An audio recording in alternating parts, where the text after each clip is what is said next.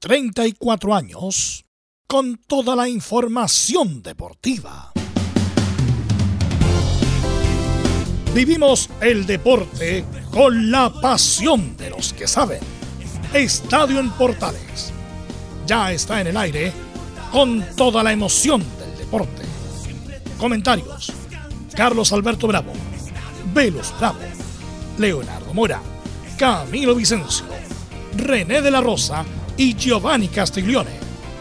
Reporteros, Belén Hernández, Nicolás Gatica, Felipe Holguín, Laurencio Valderrama, Juan Pedro Hidalgo, Rodrigo Jara, Rodrigo Vergara y Alfonso Zúñiga. Producción, Laurencio Valderrama y Nicolás Gatica. Edición, Leonardo Mora. Dirección, Carlos Alberto Bravo. Estadio en Portales es una presentación de Ahumada Comercial y Compañía Limitada. Expertos en termolaminados decorativos de alta presión.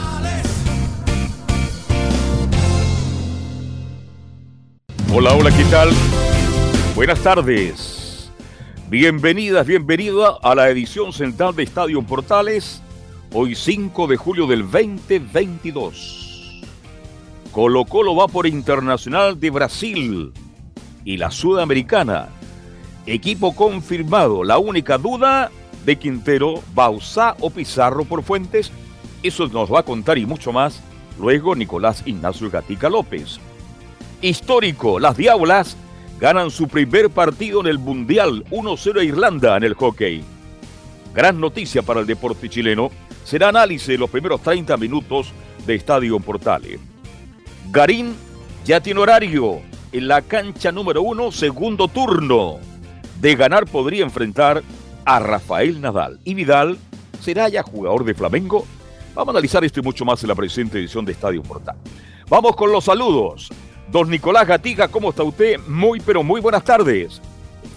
Buenas tardes a toda la sintonía de Estadio en Portales. Claro, esas son las dudas del técnico Gustavo Quintero y también otra.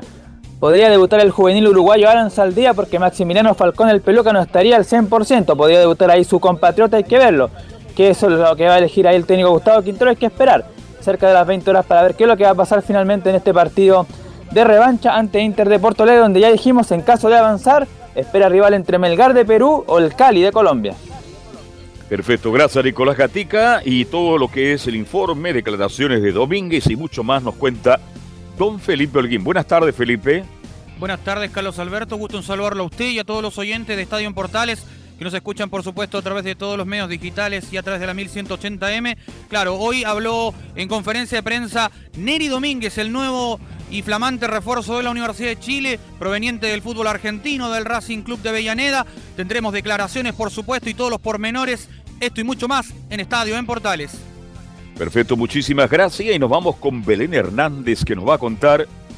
Es definitivo ya que Diego Bonanote se va al cristal de Perú. Buenas tardes, Belén.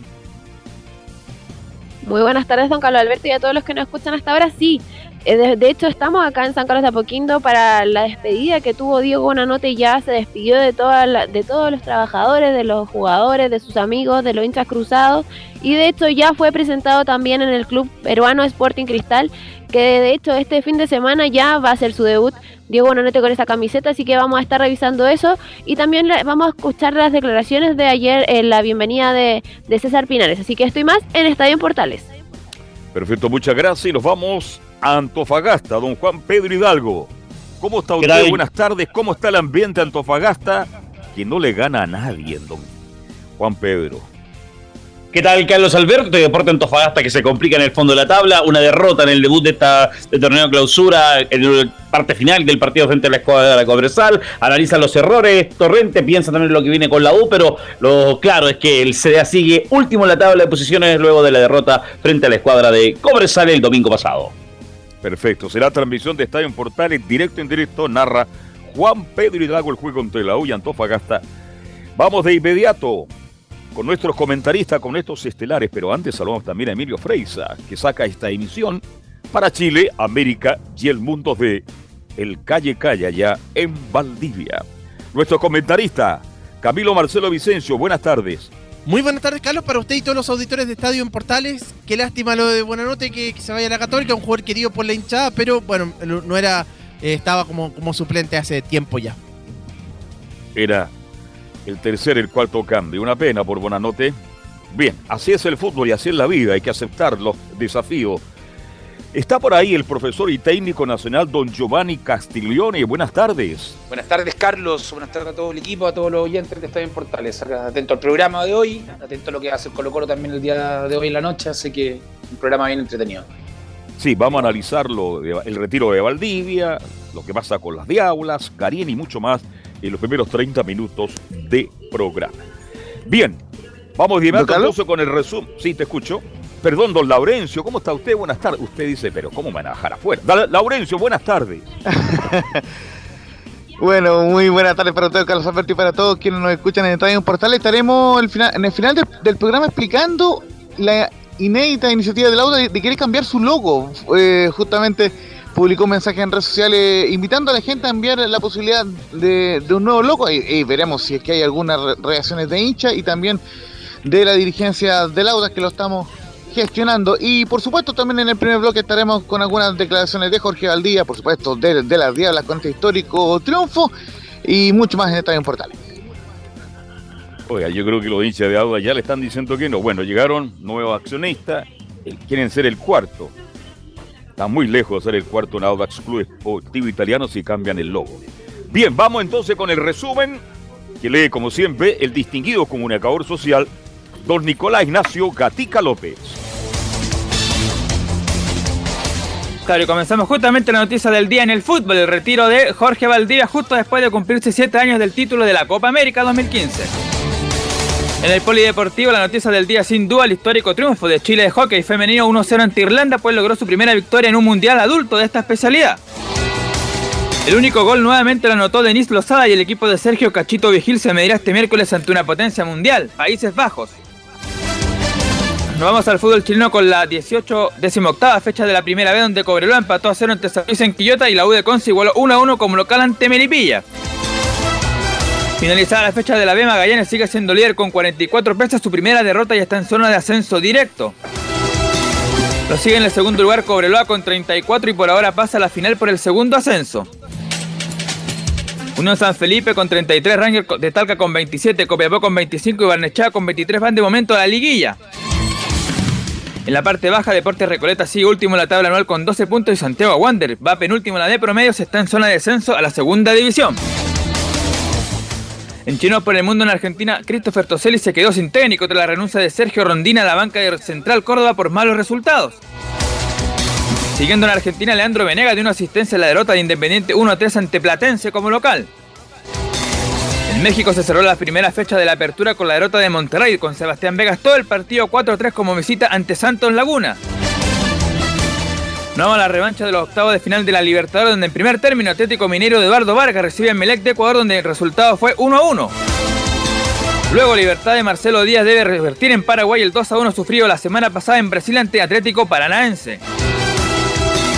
En el tenis la chilena Alexa Guarachi y su compañera eslovena Andrea Klepak avanzaron a los cuartos de final del torneo doble femenino en Wimbledon tras vencer 6-3 7-5 la dupla china de Jifan Chu y Sao Chuan Yang. Y en Wimbledon justamente Cristian Garín se durante el australiano Nick Kyrgios a las 9.45 de este miércoles por cuarto de final del mismo torneo en Wimbledon. Cerramos con la penúltima jornada de los Juegos Bolivarianos de Valle Dupar, Colombia, donde Chile se ubica tercero en el medallero con 33 preseas doradas y buscará el tercer lugar en los eventos finales del vóley y el tenis. Esto y más, por supuesto, aquí en Estadio Portales. Perfecto, muchas gracias, muy gentil Nicolás Gatica. Este, desde San Isidro nos entrega toda la información que vamos a compartir en el día de hoy. Bien, para partir está, pues, los primeros, nos quedan 20 minutos.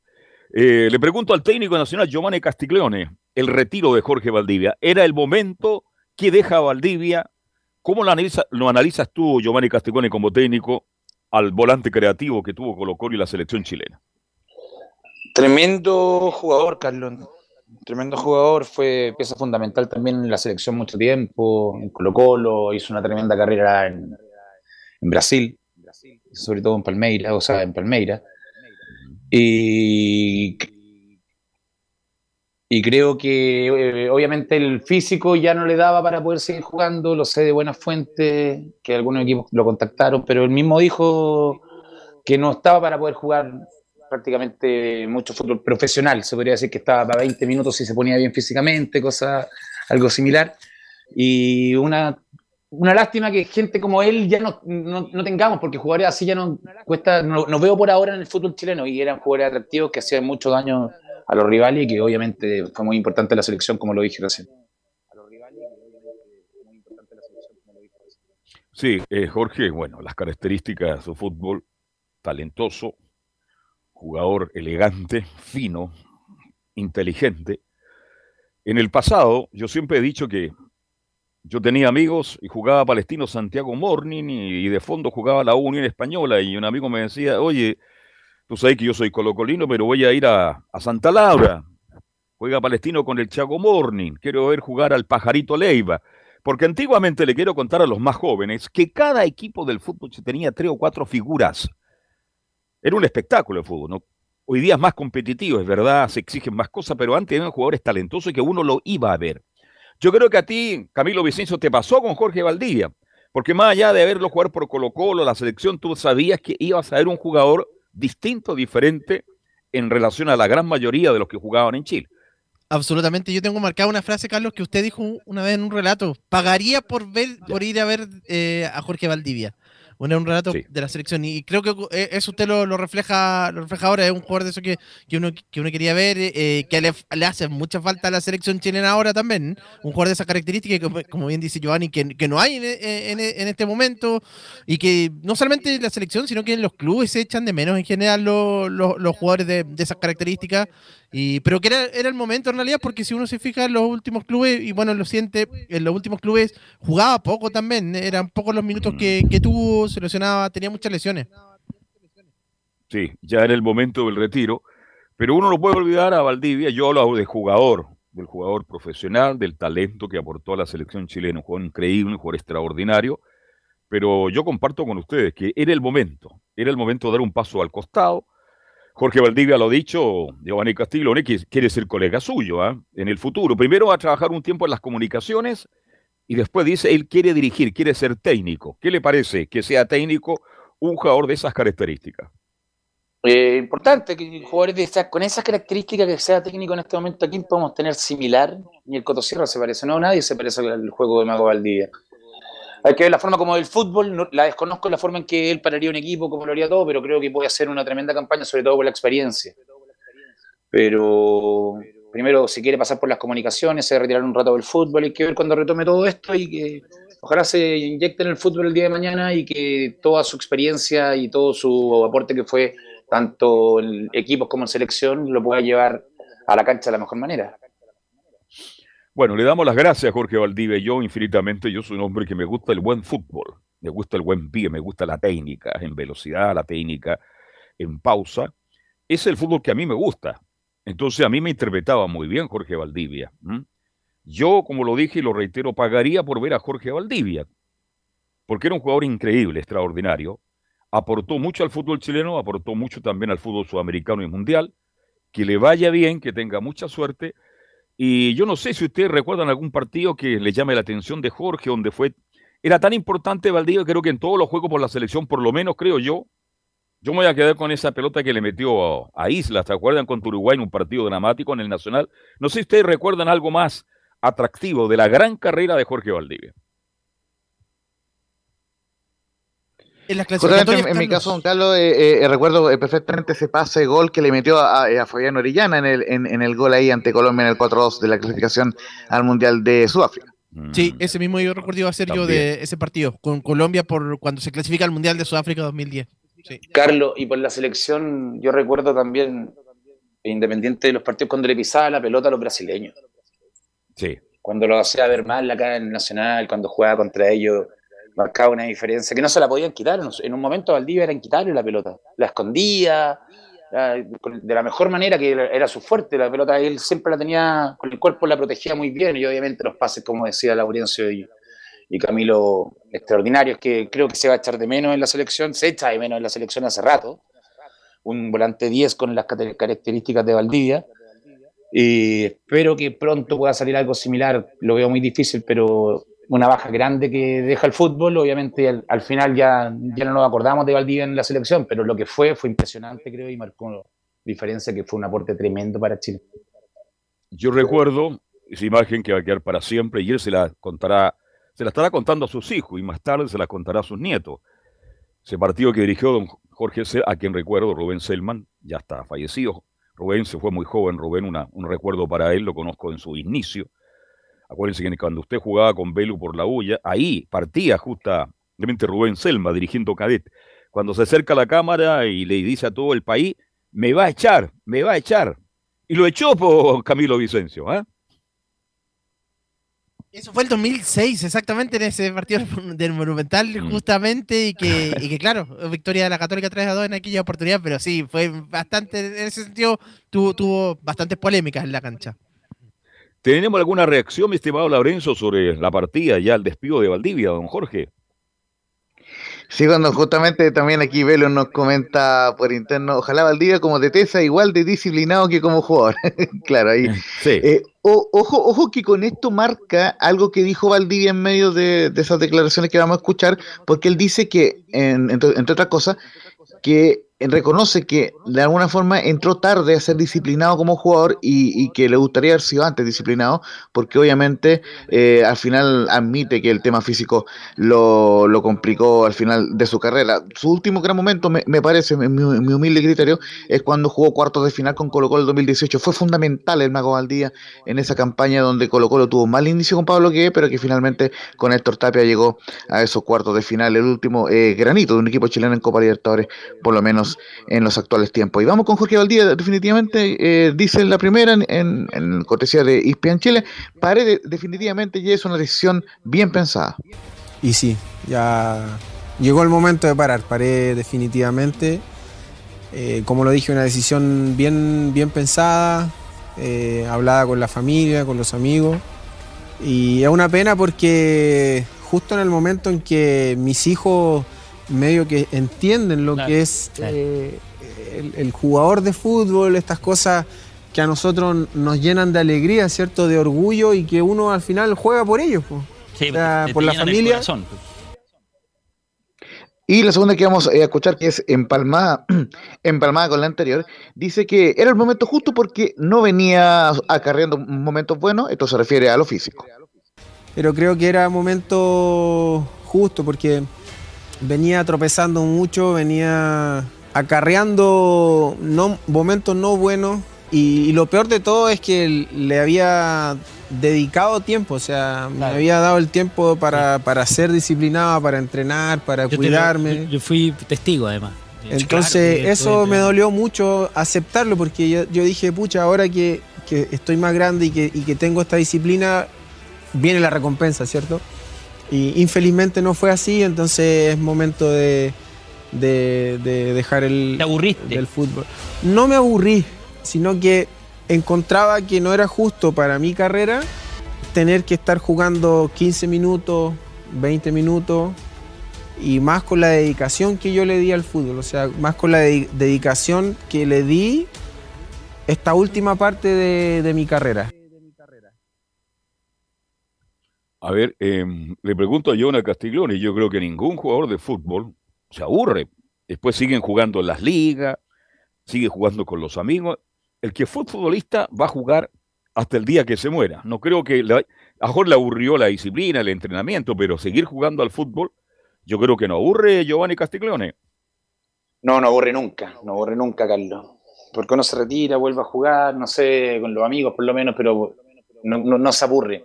Yo creo que se cansó del, del tema de tener que ir a entrenar. Yo una vez no me acuerdo, creo que se lo, se lo escuché. No, te mentiría, Carlos, si te digo, pero dijo el día que yo me, me, me, me dé lata levantarme en la mañana para ir a entrenar y hacer lo que me gusta, voy a dejar el fútbol. Claro. Yo creo que a Jorge le pasó eso. También le da, hay que ser. la- Jorge, ¿cuántos años tiene? ¿38 ya o no? 38, también eh, tuvo una buena carrera, ganó mucha plata, que también creo que afecta mucho, aunque su retiro sea antes, y, eh, mira, ahora y no en dos años más. Y bueno, los mejores deseos y ojalá pueda hacer lo que él quiere como entrenador. Eh, no sé si el, el cortar ahora para después meterse nuevamente, no sé si será bueno, pero creo que puede tener, tiene buenos representantes, así que no creo que le falte equipo el día de mañana. Así es. Bien. Que le vaya bien a don Jorge Valdivia, el talentoso creador del fútbol chileno. Oiga, y bueno. ¿Don Carlos? no le- de- sí, te escucho, Laurens. Mire, justamente tenemos eh, más declaraciones y, y un motivo que, eh, que lógicamente puede ser para un debate un poco más eh, eh, inextenso en otro momento, pero dice que sin querer faltar el respeto a, eh, ningún jugador, soy el mejor 10 de la historia de Chile. Sin querer eh, faltarle el respeto a nadie, soy el mejor. Bueno, porque primero, para atrás, ninguno de los que juegan en, mi posi- en mi posición eh, no fueron campeón de nada. Eh, yo sí.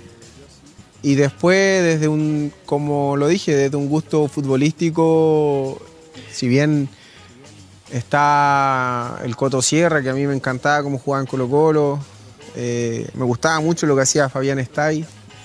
Sí, Sí. pero jugadores de una técnica Sí, distinguida, técnica. una técnica diferente. No, el Coto era habili- habilitador. Pero, pero Largo, sí. Yo desarrollé, favor. yo desarrollé en el camino, n- no la asistencia, porque la asistencia la tuve siempre, pero sí el dribbling. Creo que sí, eh, algo que lo fui desarrollando de a poco. Claro, ya han teni- Chile ha tenido un buenos días, habló ahí de dos. Yo recuerdo también a Manuel Rojas, ustedes son muy jóvenes, pero era increíble.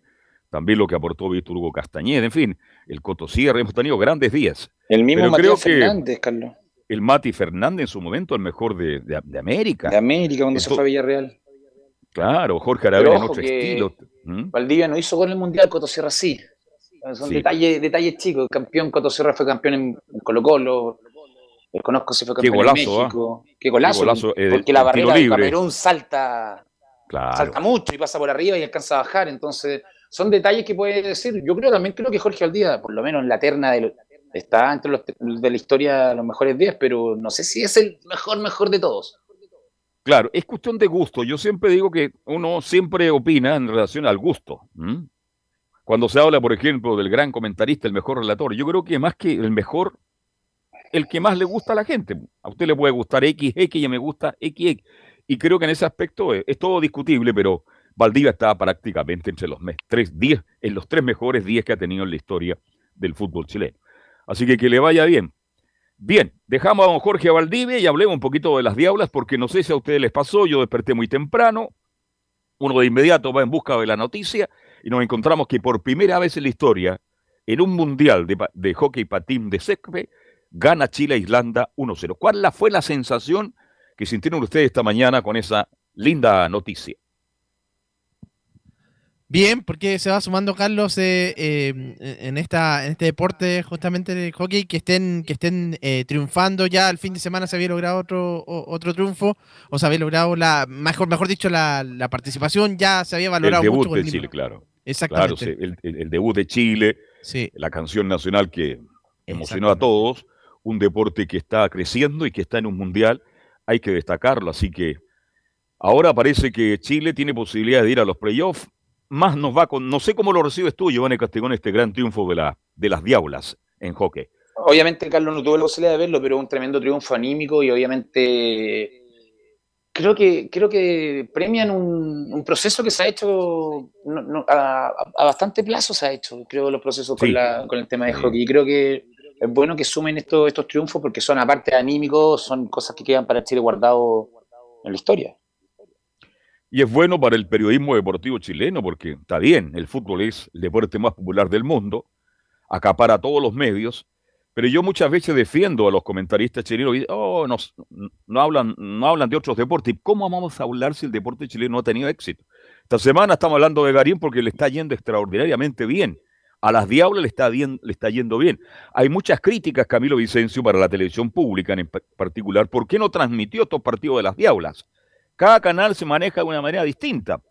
Buscará, a lo mejor nadie tenía la, fe, pero la gente se está quejando que no han tenido la suerte de ver este debut de Chile en el Mundial, que es histórico, 1-4 contra Alemania y ahora le gana a Irlanda 1-0.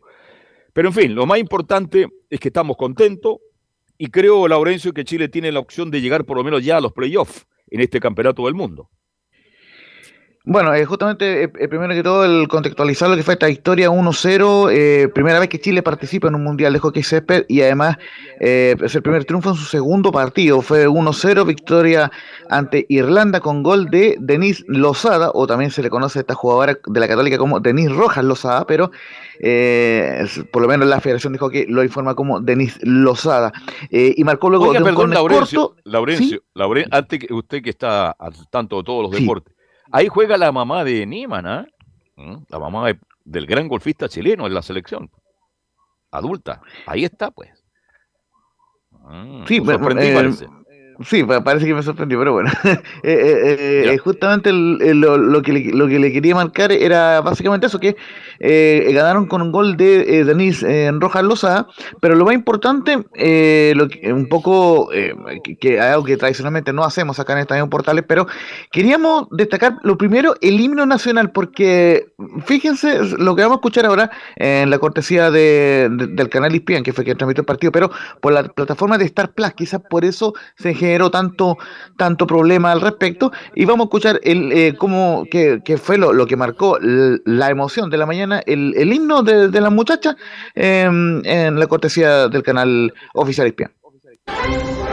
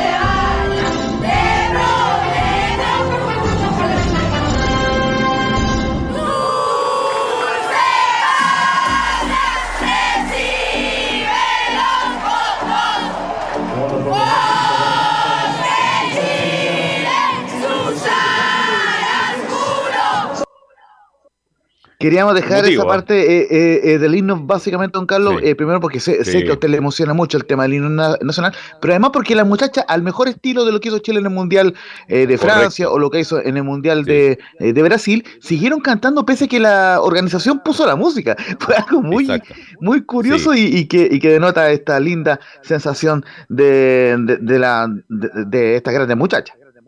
Así Carlos. que yo la felicito de verdad y que tengan éxito y emociona de verdad porque le copiaron las cosas. Cuando uno copia bien, Giovanni Castiglione, bienvenido. Los, la generación dorada es causante, así como con de Eduardo Guillermo Bombalé Godoy.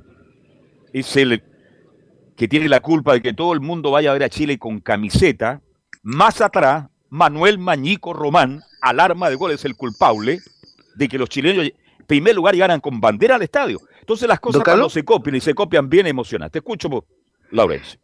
Donde me generé la confusión, pero ya está todo aclarado y, y, lógicamente siempre el gran abrazo para Don Carlos Gonzalo Calle, un amigo de la casa, quien escribió justamente una nota sobre la madre de Joaquín Niman en, en- en el Deportivo, la tercera. Dice que, claro, em, estas, eh, digamos, la, la mamá de, Joaquín Niman, que es Pamela Centeno, eh, eh, progenitora del conflicto chileno, disputó la primera Copa del Mundo Femenina Junior el año 89 y ahora también rep- representará a Chile en el, en el Mundial eh, Master, que es un mundial con- para jugadores de, de más edad, que se va a disputar Sí. en Sudáfrica. Eh, eh, así que, y que el año 89 son las mismas jugadoras que estuvieron en el Mundial Junior de Ottawa en Canadá. Así que eh, es básicamente el Mundial Master de Sudáfrica, que se va a jugar entre el 1 Correcto. y el 10 de octubre entre jugadoras que son mayores de 50, eh, entre, entre 50 y 55 años. Por eso ahí eh, va a estar la mamá. Hacemos la aclaración. Qué bueno. Sí. Usted, Giovanni, algo me quería decir, don Giovanni Castiglione. que ponía los pelos de punta el tema como cantaban el himno las niñas, o, o sea, Sí. orgullosas de lo que han logrado, eso se nota, como usted decía, se Sí. copió la generación dorada, pero ojo que también la cantaba fuerte la selección de Zamorano González. Sí, también, cantaban tiene fuerte el himno, muy- cuando Zamorano me Sí. acuerdo que terminó gritando con la cámara encima, un poquito de marketing, pero también lo, lo cantaban bien, pero se nota el orgullo y como lo gritaban desaforadamente y ponen los pelos de punta. Y que lo disfruten porque Así se lo merecen, se lo han ganado y lo están demostrando en Sí, se, se ganaron. Y el técnico ¿Cuánto se llama el técnico argentino que se emocionó hasta las lágrimas Sergio- en el debut de Chile? El cachito Vigil, Sergio Vigil. El cachito vigil. Hasta se cayó de la tribuna, ¿eh? era tanta la emoción. Ya es un trabajo de 3, 4, 5 años. Con un buen técnico, el deporte chileno puede ir creciendo Laurencio Valderrama. De hecho, Carlos. Carlos, muchos lo comparan con, con el símil de Bielsa, lo que hizo Bielsa en la selección chilena en su Exactamente. momento. Sí, que, que se ha hecho este proceso acá con, con el hockey. Carlos, aunque sea hockey, que obviamente no es el deporte popular como se dice, queda demostrado que los procesos bien hechos pueden concluir Sí, bien. así es. Generalmente más Bien. que menos concluyen bien. Y justamente eh, eh, eh, vamos a ir teniendo muchas eh, reacciones en las próximas ediciones de Estadio Portales, pero lo, lo que vamos a escuchar ahora es la palabra de Sergio Cachito Vigil, quien conversó con la Federación de Hockey. Le agradecemos la cortesía a la Federación por, por estos audios. Y el, el Bielsa del hockey, como se le conoce, ojo, él, él ha mirado, confeso, es de Marcelo Bielsa también. De hecho, él ha tenido conversaciones con él, hay, hay una bonita historia entre ambos. El, el, el- el ideólogo de, de las Leonas y hoy técnico de, de las Diablas, de la selección chilena, dice que fue un triunfo maravilloso ante Irlanda. Bueno, fue un triunfo maravilloso. Primero que, que hubo, creo, un triunfo, antes del triunfo hubo un triunfo importante que quizás puede pasar de vista. Al principio éramos superados. Habíamos recibido algunas tarjetas y supimos lograr el primer triunfo que fue recuperarse de ese inicio donde Irlanda jugó muy bien y transformar nuestro juego y nuestras mentes para jugar un segundo tiempo que fue eh, maravilloso. Y, creo que el primer triunfo fue eh, aprender a sortear momentos adversos, trabajar el partido, confiar, creer en nuestro juego, jugar en nuestro juego y después como consecuencia vino el gol. Y, y creo que este triunfo tuvo cosas que fueron emocionantes.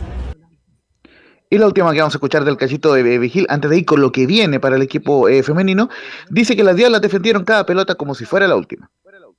Cuando un equipo defiende de la manera que defienden las chicas, eh, las diablas, que, que pelean cada pelota como la última, que ponen su cuerpo para defender un corner corto, su palo, le ponen la vida, esos, esos son triunfos muy fuertes. Y encima si se corona con un primer triunfo mundial en una instancia que nos podía permitir arribar a otro lugar, que todavía no está. Tenemos que conseguirlo.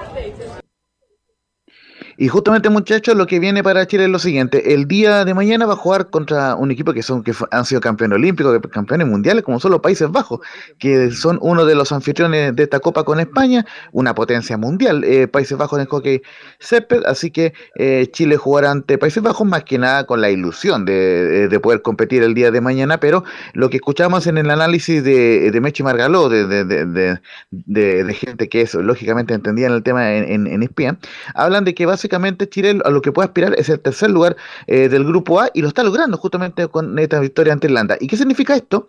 Que si Chile mantiene el tercer lugar, que es lo más probable, lo, más lógico, porque Países Bajos es una potencia mundial, más allá que los, que los partidos están para jugarse, Chile accedería a una ronda eh, de, de playoffs, pero básicamente para aspirar desde el puesto 9 en adelante, ¿ya? Porque cada, eh, en, este mundial con, con 16 equipos clasifican, o sea, con en, en- en- bien digo, en este mundial con 16 equipos clasifican los dos primeros a cuartos de final, por ende, eh, si es que Chile queda en el tercer lugar, que lo más probable, eh, se mediría en una ronda, en una siguiente ronda para aspirar a los puestos secundarios desde el 9 en adelante, lo cual eh, igualmente es muy meritorio para un equipo que viene recién debutando en una instancia mundialista como es eh, la selección chilena de la Diabla del hockey femenino, así que el partido mañana será una y media de la tarde, así que eh, lo vamos a estar informando en medio de Estadio Portales mañana. Chile ante Países Bajos, el último partido del grupo A, porque luego vienen más partidos por, eh, por las rondas siguientes del Mundial.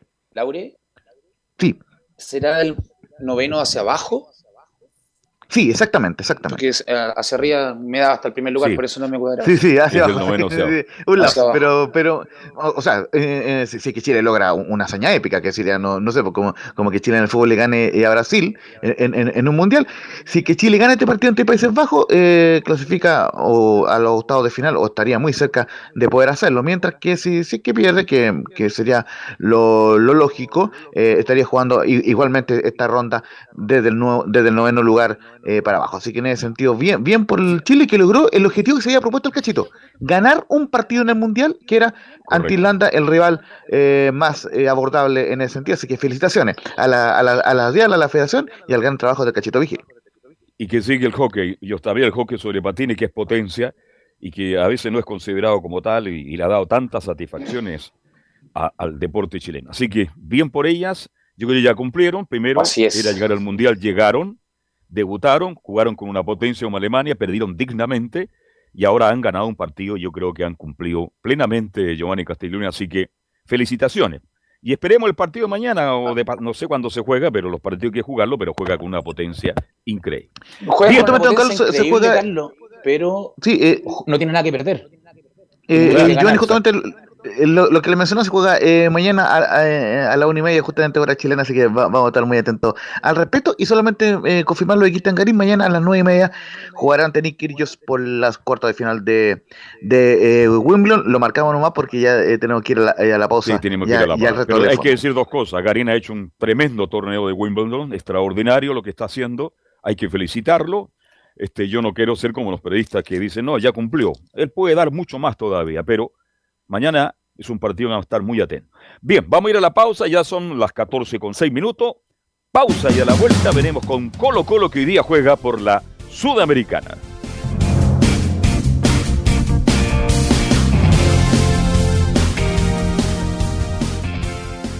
Radio Portales le indica la hora. Las 2 de la tarde, 8 minutos. Reparación laboral. Abogados especialistas en accidentes del trabajo, despidos injustificados y autodespidos. ¿Tuviste un accidente de trabajo en los últimos cinco años y ese accidente se originó en la conducta negligente de tu empleador? Es muy probable que tengas derecho a obtener una indemnización por los daños causados. Consulta gratis. Reparación laboral. Profesionales dedicados a entregar asesorías en temas relacionados con todo tipo de accidentes laborales. En todo Chile. De Arica a Punta Arenas. www.reparacionlaboral.cl ¿Quieres tener lo mejor y sin pagar de más? Las mejores series de televisión, los mejores eventos deportivos, equipo transportable, películas y series 24/7. Transforma tu TV a Smart TV. Llama al 973-718989. Twitter arroba panchops. Visita www.radiosport.cl, el sitio web de la Deportiva de Chile. Programas, noticias, entrevistas y reportajes, podcast, radio online y mucho más. Todo lo que pasa en todos los deportes lo encuentras en www.radiosport.cl. La Deportiva de Chile en Internet. Termolaminados de León. Tecnología alemana de última generación. Casa Matriz, Avenida La Serena 776, Recoleta. Bono 22 622 5676. Termolaminados de León. Desde todo Chile. Desde todo Chile. Y para todo Chile. Y para todo Chile. Portales Digital está en todas partes. www.radioportales.cl Entre marco grande y marco chico, media vuelta y vuelta completa. Escuchas Estadio en Portales en su edición central. La primera de Chile, uniendo al país de norte a sur. Bien, gracias Emilio Freisa. Reparación laboral, abogados especialistas en accidentes de trabajo, despidos injustificados y autodespidos. Consulta gratis en todo Chile. www.reparacionlaboral.cl. Y esta noche tenemos fútbol internacional. Colo Colo quiere, a ver, asegurar una clasificación para seguir avanzando en la Sudamericana. Antes de escuchar a Nicolás Gatica, Giovanni Castiglione, partido de vuelta, estadio lleno, incluso se estaban regalando entradas, se juega a tablero vuelto en Brasil. Y también te pregunto a ti, Camilo, ¿cómo Colo Colo puede lograr el paso a la otra fase de la Sudamericana? Jugar en Brasil siempre va a ser difícil, Giovanni Castiglione. Muy difícil, Carlos, un clima, un clima no agradable, gen- generalmente si te toca mucho calor, un clima también te puede tocar humedad, cancha muy grande. Y y jugar contra un equipo brasileño en Brasil, que también es creo de las cosas más difíciles que hay. Carlos, un segundito, por favor. Eh, quiero Sí. corregir un error. Mago Valdivia se hizo gol en un mundial en, en Brasil 2014. Ah, claro, pues. Nicolás tiene la información por- exacta, así que Nicolás nos Sí. puede ayudar con eso. Sí, pues entrando por el medio contra, contra Australia parece que fue, ¿o no? De derecha. Nico. Sí, eh, buenas tardes, claro, nuevamente. ¿Qué Claro, tal? Buenas fue tardes, siempre un gusto. partido, gracias igual, famoso allá en Cuyabá, cuando Chile debuta justamente ante el cuadro australiano. El primer gol lo hace Alexis Sánchez, el segundo lo hace Valdivia, claro, y como dice Carlos Alberto, de media distancia ve algo adelantado al portero australiano y le- se la levanta la pelota un golazo. Después Australia descuenta con un gol de Cahill, el capitán de cabeza que vence a Bravo, y sobre el final, en una serie de rebotes que remata ahí eh, Pinilla, entre otros, queda ahí, y Jambo Seyur, que además fue histórico ese día porque el lateral marcaba su segundo gol en dos mundiales distintos, así que eso fue una jornada histórica para Chile en esa oportunidad. Hecha la aclaración, le pregunto, ¿cómo ve este partido don Camilo Vicencio de Colo Colo ante Internacional de Porto Alegre? A ver, va a ser un partido difícil pensando en que si bien tiene la ventaja Colo Colo, pero en Brasil eh, eh, siempre va a, ser, va, a ser, igual complicado, a pesar porque va a ser un equipo distinto internacional, va a tener que ir a buscar los resultados de inmediato, me imagino que se irá a posicionar en campo contrario de inmediato y ahí Colo Colo va a tener que, que- que- que estar atento al sector defensivo, sobre todo ahí va a ser la, la principal, la principal preocupación, pero un partido eh, absolutamente un partido difícil. Ojalá Dios quiera que Colo Colo le vaya bien, hay que aguantar los primeros 15, hay que aguantar, la ventaja es buena, pero bueno, Brasil hace un gol a los 10, 15 minutos, viene Castiglione y se nos viene el cerro, ¿ah? se nos viene el, ce- el cerro encima definitivamente, ¿no? Y como usted dice, Carlos, que antiguamente se nombraba mucho los primeros 15 minutos fundamentales. Colo Colo tiene que hacer un partido tácticamente en la parte defensiva prácticamente perfecto para poder pasar de fase. Como usted dice, en Brasil te hacen uno, te pueden hacer cuatro o cinco. Y lo Entonces hay que, hay que tener la- el tema defensivo bien, bien parado, sobre todo cuando no, al no estar amor, que creo que se complica un poco la defensa de Colo Colo siempre. Pero tengamos fe, tengamos fe que el 2-0 puede Sí. servir y veamos cómo Colo Colo desempeña, que es una prueba de fuego también para el cuadro de, de Quintero. Yo confío en las palabras de Quintero. Él dijo, Colo Colo cuando juega bien, le gana a cualquiera y en cualquier cancha. Ojalá que esta noche se dé. La gran duda, y se lo pregunto de inmediato a, a Nicolás Gatica, ¿quién entra por fuente? ¿Bausá o Pizarro? Claro, cosa, antes de responder eso, cosa que sucedió en el partido frente a Fortaleza en Brasil. Pues Colo Colo hizo un tremendo primer tiempo, se puso 1-0, comienzo el segundo tiempo 2-0, después, claro, yo, Fortaleza descontó y se vino encima, pero en ese partido por lo menos jugó bien y quizás podría repetir eso. Y además en el partido de ida frente a Inter de Porto Alegre, el gol de Colo Colo de Lucero lo marcó en el minuto 14, o sea, también fue muy temprano en ese compromiso, lo que pudo manejar mejor el partido y quizás podría pasar lo mismo. Si Inter de Porto Alegre hace un gol temprano antes de los 15 o 20 minutos, se va a complicar el tema a Colo Colo. Exactamente, puede ser la duda, pero prácticamente ya se daría descartado a, Pizarro. Gabriel Costa iría como volante creativo, jugaría Pavés con Leonardo Gil, Gil un poquito más retrasado, y el tridente sería Bouzat, Lucero y Pablo Solari. Ese sería más o menos el equipo que va a presentar eh, Colo Colo, así que eso lo solucionaría en la, en la jornada de la noche. Y bueno, en titular habíamos dicho que se, se mencionó en algunos medios que podía debutar este chico juvenil uruguayo Saldivia, pero el propio técnico Gustavo Quinteros, que seguramente lo vamos a escuchar luego, aclaró que iba a jugar, pero de no pasar nada extraño, debiera ser la dupla de Falcón y Matías Saldivia y el resto del equipo que ya más o menos eh, lo mencionamos. Nico. Sí, Laurencio. Sí, sí, justamente, bueno, eh, para explicarle un poco también eh, a la gente y a, y a- don Carlos, Colo en rigor maneja dos variantes, que justamente, claro, eh, es, es o Pizarro o Bausat, pero la defensa se mantiene igual, digamos, eh, con Cortés en portería, por derecha eh, Opaso y por izquierda Suazo, al, medio Falcón con Saldía, pero en medio campo, claro, entraría em, eh, eh, entraría eh, eh, eh, Esteban Pavés con, con Pizarro y al medio el Colo Gil y se mantendría el tridente eh, eh, habitual en, en ofensiva con, con, con Solari, Lucero y, Gabriel Costa. Y si es que entrara Bausat, jugaría justamente como bi- bien, bien lo Nico, eh, eh, Gabriel Costa es, centralizado y, y en el doble 5 el, el Colo Gil con Esteban Pávez. Y esa, es- esa es la movida de Colo Colo. Pero ¿cuál es el tema? Que eh, Bausat, y lo, y lo vimos y lo conversamos con Velo incluso por interno, no tiene tanto compromiso defensivo. eh, y, lo, y lo estuvimos viendo en Viña, en Sausalito el día viernes. Y, y por lo menos en mi criterio entró con un nivel bastante bajo para lo que se espera de un refuerzo de, de Colo Colo. Más allá de la opinión que, que bien pueda tener Velo. Entonces, en ese sentido, me, me parece que podría ser un poco más eh, probable la inclusión de Pizarro en el, en el medio campo y, básicamente mantener a Costa en ofensiva para, eh, para eh, aguantar los embates del cuadro brasileño en el primer tiempo, sobre todo. Por ahí va Laure. Yo creo que va Pizarro de contención y manteniendo el medio campo, cambiando a. agregando a Pizarro por el jugador que se lo lesionado y manteniendo a Giro en el puesto que tiene acostumbrado. Sobre todo por la actuación que tuvo Bausá contra Everton, que fue muy baja. Entonces yo me imagino que va a jugar con el, con el contención como jugó contra Everton, con el medio campo y, y Bausá estará en la banca y Colo Colo hará prácticamente el equipo titular que tiene.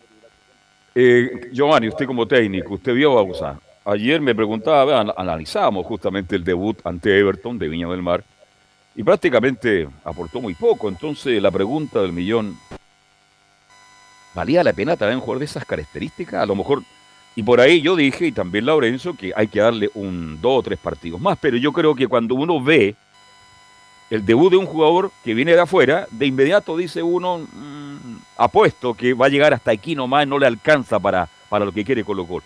¿Cómo lo viste tú en este debut? Yo creo que quedó en deuda el, ata- el jugador argentino. No, no, no, no, no lo vi, Carlos, como te digo, terminó Ah, el ya. partido, terminó, o sea, vi el partido, pero a Bausá Ya. no lo vi. Termina el partido y dije, ah, verdad que jugó Bausá, no me di cuenta. O sea, fue- para mí fue insulso y creo que tirarlo a, contra Inter, recién llegado, con la actuación que tuvo recién, creo que no va, no me cuadra, no me cuadra para nada. Me No, cuadra que- tiene que ser Pizarro. Gil Sí. delante de ellos y los dos abiertos como Colo Colo con el ataque titular que tiene, que ha sido el ataque de hace bastante tiempo Colo Colo. Me imagino Sí, que va a ser así sí. porque lo de Bausá creo que hasta el debe, va a un partido, no va a nada, ojo. Esperemos que el próximo partido, pero no creo que el partido tiene que ser hoy día. Este es un partido muy importante Muy para importante Colo-Colo. donde se juega mucho, hay mucha plata por medio, Colo Colo se puede, se le abre una llave contra rivales que son asequibles, se llega a pasar, entonces no creo que sea el momento de ya, vamos a apostar por Bausá hoy día, creo que no, creo que va con Pizarro y Gil en cancha teniendo a Costa con Solari más Lucero de nueve. Nicolás. Bueno, hay que esperar cerca de las 20 horas ahí cuando comience la transmisión de Estadio en Portales, cuál va a ser la formación que va a parar finalmente Gustavo Quintero. Vamos a escuchar a uno que va a ser titular hoy día, me refiero al defensor uruguayo Maximiliano Falcón, que habló justamente de lo que podría pasar. Él dice, y lo escuchamos de inmediato Falcón, que sería nefasto si se nos escapara la clasificación. Bueno, un 2-0 arriba. eh, sabemos que es una copa que tiene un nivel mayor al, torneo nacional. También nos pasó ya la, la vez pasada que estábamos cómodos, digamos, en, en la tabla en la Copa Libertadores se nos escapó, entonces vamos a tratar de, de abrochar esta clasificación. Yo creo que más allá de que nuestro principal objetivo es el campeonato, esto no se nos puede escapar, como te dije, yo creo que vamos por buen camino, hicimos el primer partido yo creo que muy bueno, tenemos de diferencia y sería para mí nefasto si se nos escapa la, la clasificación. Claro, ahí sería justamente muy malo y muy nefasto, como dice Peluca, si se escapara la clasificación, pero hay que ver, pues hay que ver cómo se va el partido, los minutos 15 o 20 primero del partido los últimos de cada tiempo van a ser fundamentales para ver para qué está el equipo de Colo Colo. Y justamente ya pasamos a revisar declaraciones del técnico Gustavo Quinteros, por lo justamente lo que decía ahí Carlos al principio, de la presión que va a tener el público en contra, el estadio prácticamente lleno allá en Beira Río, sobre eso, sobre la presión y el público en contra y lo- los condimentos que va a tener este partido. Gustavo Quintero dice la primera, el escenario tiene que ser una motivación, no una presión. El tema del escenario yo creo que tiene que ser una motivación, no una presión para nuestros jugadores. Para mí lo es así. venir a un estadio tan lindo con tanta gente y disfrutar y, y jugar a nuestro mejor nivel. Es la única manera que tenemos para poder contrarrestar a un gran equipo que, bueno, seguramente desde el comienzo va a tratar de, salir a atacarnos. Así que eso es lo que pienso, ¿no? que nuestros jugadores tienen que estar motivados para jugar este partido, tienen que estar concentrados para que todo lo, lo que significa el escenario, jugar acá, sea algo posi- positivo para nosotros. Está entonces, pues tienen que hacerlo más que una presión, una motivación extra para el equipo de Colo Colo, justamente tal como pasó en el partido ante eh, Fortaleza, que tenía el público en contra, pero Colo Colo jugó bastante bien, bastante libre, sobre todo el primer tiempo y parte de la segunda jornada. Justamente ahora pensando más en el equipo, lo que decían, decíamos ahí, la- las dudas que puede tener el mediocampo y la zona ofensiva sobre Pizarro. Y Fuentes dice lo siguiente, el técnico de Colo Colo en la segunda, Vicente Pizarro puede ser volante central y César Fuentes es importante para nosotros. Sí, el tema de- del volante central, tenemos opciones, una de las opciones puede ser Pizarro, eh, Gil también lo puede hacer de volante central, así que opciones tenemos. César, eh, por supuesto es un jugador importante, se llevaba muy bien con Pavé, se conocían mucho, tanto en la recuperación del balón como en la asociación futbolística. A lo mejor lo sentimos, pero yo no tengo dudas que el que le toque jugar va a hacer muy bien la función. Bueno, está entonces lo que podría pasar ahí en el mediocampo, la- las variantes que tiene el técnico de Colo Colo ahí, eh, Gustavo Quinteros, con lo de la, la ausencia de César Fuerte, que como decíamos ayer, puede ser de dos a tres meses, nada más que un simple desgarro, puede ser mucho más fuerte que eso, y por eso están buscando este volante argentino-chileno, Juan Ignacio Méndez de, Taller de Córdoba, pero eso de los refuerzos ya lo estaremos viendo en una próxima edición, porque obviamente está todo centrado en el partido de esta noche, ahí a las 20.30, 21.30 de, de Brasil, 20.30 de Chile, ese partido frente al conjunto Transmite Porto Alegre. portales, ¿no? A partir de las 20 con el- la narración del bombero del rato, Cristian Frey. ¿Quién más va a estar en la transmisión, Nicolás? Bueno, ahí Laurencio Valderrama, por supuesto, en los comentarios. Y ahí en cancha, eh, vamos a ver quién, quién me ayuda y quién, quién pueda estar ahí para este partido Usted no frente a puede- de no- Porto no Alegre. puede estar Felipe por- Holguín, por Carlos. Y Felipe Holguín, Encanche, ¿no? ¿no? Él va a estar. Sí. ¿Qué, qué trío? Dímelo, ah, Frey, la conducción. ¿Qué? Oiga, pero es para sentarse a escuchar el partido por portales a partir de las 20 horas. Bien, ¿y la formación la tiene usted? ¿La puede reiterar, mi estimado Nicolás Gatica? Claro, pero vamos a ir con una última de Gustavo Quintero y ahí tenemos las formaciones de Colo Colo, Ya. de Inter, los árbitros y también otras cosas que, que pasaron. Por ejemplo, el el informe de Pavés. usted del partido. Usted es un fenómeno en la información, ¿ah? Claro, el tenemos el, informe de el informe de Pavés que por la expulsión frente a Everton, entonces hay temas, tenemos un cumpleañero también, así que todo eso, pero escuchamos la última de Quinteros que justamente lo adelantó Carlos al principio, dice, si jugamos al máximo de nuestras posibilidades podemos ganar en cualquier cancha. Tenemos que un equipo competitivo, que si nosotros jugamos al máximo de nuestras posibilidades, y siempre lo digo porque es así, cuando jugamos al máximo de nuestras posibilidades podemos ganar en cualquier cancha, contra cualquier rival. Eh, lo importante es jugar al máximo, ¿no? Y a veces vos podés jugar al máximo, pero también los rivales juegan y, vamos a enfrentar un gran rival. Entonces, tenemos que jugar al máximo nosotros y tenemos que contrarrestar lo que hace el rival, que seguramente va a salir al ataque desde el comienzo.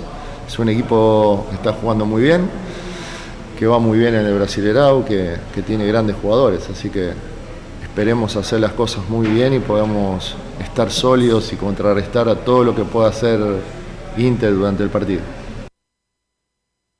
Está entonces las declaraciones de Quinteros en la previa de esta jornada. Partimos, claro, por, el, por la visita, por Colo Colo, porque obviamente el hincha quiere saber cuál va a ser el probable 11 de hoy día. Esta sería la más probable. Con eh, Brian Cortés en el arco, Óscar Opaso, Maximiliano Falcón, Matías Saldivia y Gabriel Suazo en la defensa, Esteban Pavel, Leonardo Gil, Gabriel Costa, Pablo Solari, Martín Lucero y Agustín Bausat. Esa sería la casi probable formación de Colo Colo, con la variación ahí que podría entrar Pizarro y Costa estar más arriba junto con Solari y Martín Lucero. Eso es la, la, la duda ahí que tiene la gente de Colo Colo. En cuanto al equipo brasileño de Inter de Porto Alegre, sería con Daniel en el arco, Fabricio Bustos, argentino que vuelve, que no estuvo en el partido de ida, Vitao, Mercado, también argentino, y Moisés como lateral izquierdo que ingresó en el partido pasado por la lesión de un compañero. Gabriel Edenilson, Pedro Enrique, Alan Patrick y De Peña por el sector izquierdo y volante creativo sería Alemao, perdón, el único delantero sería Alemao para este compromiso del conjunto de Inter de Porto Alegre, en tanto que tenemos el, equipo, los, árbitros de este compromiso, claro, esta jornada que va a ser Darío Herrera de Argentina, Gabriel Chade, Maximiliano del Yeso, Pablo Echavarría y los cuatro árbitros, en el bar Mauro Vigliano y como asistente de bar Fernando Espinosa. Eso va a ser lo que va a pasar con Colo Colo en la jornada de hoy. Y para cerrar dos cosas de Colo Colo, el informe contra Esteban Pavel, la expulsión de Everton por parte del juez Felipe González fue lo siguiente, dice ser culpable de conducta violenta. Da un golpe de puño a un rival a la altura del pecho cuando el balón no se encontraba en disputa ni a distancia de juego. Ese fue el informe que consignó el árbitro del partido, por lo que le podrían dar más de dos o tres más de dos partidos a Esteban Pávez. Y la última, un compañero, como decíamos, hoy día está de cumpleaños el máximo artillero de Colo Colo, eh, eh, Carlos Caselli, que cumple 72 años. Un saludo cordial, afectuoso, cariñoso para un jugador extraordinario, para mí, el gran ídolo que ha tenido Colo Colo en los últimos 40, 50 años, Carlos Humberto Caselli, el artillero Cantor, así que lo saludamos en este nuevo cumpleaños. Bien, Nicolás, muchas gracias por el informe y estaremos muy atentos entonces a la transmisión a partir de las 20 para Colo Colo con Internarse de Porto Alegre por la Copa Sudamericana. Dejamos a Colo Colo y nos vamos de inmediato con el informe de la U de Chile. Perdón, Giovanni Castiglione, ayer le preguntábamos también a Camilo, ¿viste el partido de la U con Calera el fin de semana, Giovanni? Carlos. Sí, lo vi. ¿Qué te pareció? Mm, Me pareció que la U fue mucho premio el triunfo, eh, que la U sigue jugando muy mal. Correcto. No le veo, no le veo esquema, no le veo ideas futbolísticas aún al profe, al profe uruguayo. López, a López, sí. Mm, No le veo, no le veo ideas futbolísticas y la defensa sigue siendo también un tema importantísimo. Claro, juegas, eh, eh, t- tiene un solo esquema el técnico uruguayo, no, hace, no, no, no, no tiene variante por ahora. Más allá que yo comparto plenamente, la jugó, jugó horriblemente mal, no mereció ganar, pero esto es fútbol y Pero ganó gana la forma en que ganó. Claro. Pero El partido- preocupante en la forma de juego de la U, preocupante porque supuestamente tiene que luchar por algo, ojalá meterse en Copa Internacional y así la veo muy complicada. Bien, don Felipe Holguín nos cuenta todas las novedades, cómo trabaja la U de Chile para enfrentar a Antofagasta el fin de semana. Don Felipe Holguín, per- permítame saludarlo de nuevo. Buenas tardes. Buenas tardes, los saludo nuevamente a usted, Carlos Alberto, y a todos los oyentes que nos escuchan, por supuesto, a través de todas las señales de Radio Portales y de la 1180M. Claro, hoy la Universidad de Chile entrenó hoy por la mañana, fue la presentación también de Neri Domínguez, el nuevo refuerzo y que viene del fútbol argentino. Tanto lo esperaba la U, hoy se dio el día y por supuesto eh, también eh, tuvo varias declaraciones el eh, joven refuerzo de la Universidad de Chile. También habló el eh, gerente deportivo Manuel Mayo al respecto de lo que van a ser los refuerzos y también habló sobre el superclásico, don Carlos Alberto, que se hablaba mucho de que se iba a jugar en, eh, en Concepción, pero todo eso ya lo iremos repasando en breve, pero vamos a apuntar principalmente el foco en eh, Neri Domínguez, que hoy eh, habló en esta conferencia de prensa, como les mencionaba, y dice acá en la primera declaración, presión e irregularidad de la U. Bueno, yo no, no te puedo responder por lo que siente otro jugador, sí eh, te puedo responder por mí. Vengo de, de clubes importantes de Argentina como, como lo es Racing, Independiente y Rosario Central, donde se sufre mucha presión día a día y, y las exigencias son al máximo, así que tengo entendido que acá también. Así que, bueno, nada, tranquilo, eh, siempre tratando de, de dar lo mejor. Eh, sabemos las exigencias que, que tiene un equipo grande, así que bueno, hay que comprometerse al 100% para, para estar a la altura de, de las exigencias de este club, así que me parece que, que viene por ahí y bueno, a meterle con todo para, para estar eh, a la altura de lo que es eh, esta institución. También en esta conferencia de prensa, en la presentación de Neri Domínguez, habló el eh, jugador y dice también si se considera El Salvador. Bueno, la verdad que no, Salvador no. Eh, yo vengo acá a sumar, a tratar de, aportar lo mío. El club ha confiado en mí y bueno, vengo a aportar lo que, lo que he aprendido a lo largo de estos años. Eh, no, no, no me considero ni, ni Salvador, ni mucho menos, no. Eh, soy un jugador que sumar, ayudar a los chicos. Bueno, veo que, que hay un plantel muy joven, que necesitan de ayuda por ahí de, de los jugadores que, que, han tenido más recorrido. Eh, así que bueno, nada, eh, tratar de, de, seguir aprendiendo. Yo mismo también tengo que, que seguir creciendo, aprendiendo y, y bueno, iremos todos eh, por un mismo camino tratando de, de lograr lo mejor para el equipo. Y también una más eh, de Neri Domínguez donde habla y se refiere a su llegada a la Universidad de Chile.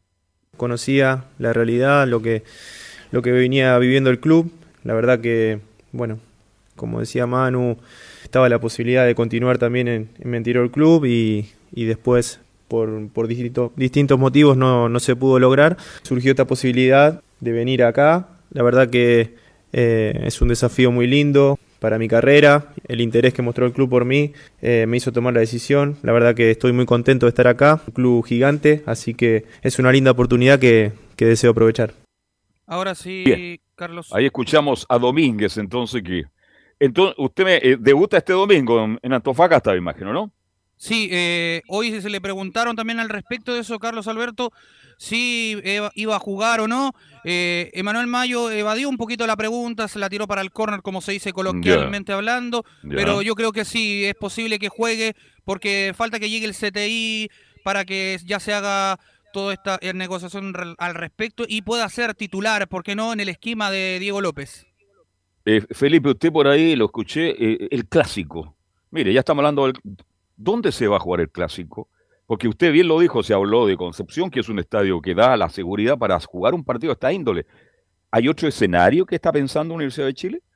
Por el momento, en lo que se refirió Manuel Mayo, que también pasaremos a escuchar algunas declaraciones donde apunta principalmente a lo que pasó con el tema eh, de Concepción. En el Ester Roa Rebolledo era el estadio que estaba eh, ya... Eh, se podría decir, como listo para que jugara la Universidad de Chile ante Colo Colo, pero el alcalde de Concepción, Álvaro Ortiz, yeah. confirmó hoy que no se jugará el superclásico entre la U y Colo Colo, uh. por supuesto, como les comentaba, en el estadio Esterroa Rebolledo. Debe ser porque, porque lo, algunos hinchas se portan bien, unos 500 hinchas que tiene la U que, que se portan muy bien, debe ser por eso, ¿no? Eh, esta vez eh, fue porque nunca se ingresó la solicitud formal a la delegación ah. presidencial del Biobío por parte de la Universidad de Chile. Es netamente hay por un eso. Error administra hay un error administrativo claro. entonces. Ya. Sí. ¿Y a dónde Así... se va a jugar este partido entonces, pues? Ahora, Esa es la gran pregunta. Claro. Lo, lo que sí, eh, si gusta, pasamos a revisar la siguiente. Encantado, pues, encantado. Por supuesto, de, de Manuel Mayo, quien eh, también eh, habló en esta conferencia de prensa donde dice no jugar el superclásico en Conce el estadio y donde juguemos lógicamente eh, afecta, afecta en, lo, en lo deportivo. No, no, estoy tratando de, de, sacarme la pregunta eh, porque tiene injerencia, tiene injerencia directamente. Eh, como se demostró eh, el fin de semana jugando con nuestra gente eh, en el Santa Laura, que es un estadio que nos, nos acomoda bastante porque la gente está muy encima, el hincha de la U sabemos lo apasionado que es, lo especial que es, que que nos ayuda al equipo en los momentos finales. Bueno, ganamos al último minuto con mucho empuje de la gente, por lo que lo necesitamos a todos, lo necesitamos a todos, por eso bueno, seguimos eh, pidiendo que se cuide la localía y, lo mismo para, para el clásico, lógicamente, que, que queremos contar con la, la, mayor cantidad de gente posible. Eh, es un partido que, que necesitamos de todos, que, que necesitamos hacer sentir la localía. Ahí estaban algunas de las declaraciones de Manuel Mayo, Carlos Alberto, quien hablaba al respecto de el tema de que tiene que ver con el estadio donde va a jugar la Universidad de Chile, el clásico, todavía queda mucho eh, para que se pueda jugar este encuentro es entre 31 de julio, ¿no? Sí, 31 claro. de julio el clásico. Pero oiga, ya estamos, ya estamos a 5 y el tiempo pasa muy rápido. Le pregunto a, a Camilo Marcelo Vicencio, ¿usted cree que un partido de la U Colo Colo, ¿se puede jugar en Santa Laura hoy día?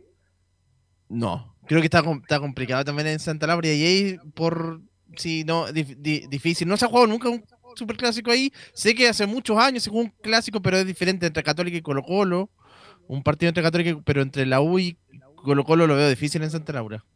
En estos momentos creo que es difícil. Ahora la autoridad municipal también va a aparecer en un momento dado, más allá que Unión sea dueño del estadio, etcétera, etcétera. Y esto pasa a Giovanni Castiglioni porque los hinchas de la U No hay semana que no cometan errores para perjudicar a su institución. Te escucho, Laurencio. Eh, mire, como seguimos las colonias, eh, más, más o menos manejamos cierto grado de, de información y, y por y por lo menos en atención a lo que ha hecho ante Unión en otros partidos, particularmente con Católica, eh, si jugara la U con Colo Colo en Santa Laura sería sin público visita. Esa sería la única forma de que, de que se pueda jugar el Superclásico en Santa Laura. Claro, yo estoy de acuerdo con eso, pero usted sabe cómo son los hinchas de la U. ¿Cuánto va a ser el aforo? Ya, se autoriza un aforo de 8 mil, 10 mil personas. Van a llegar 15, 20 mil personas. Entonces es difícil, es complicado. Bueno, vamos a ver.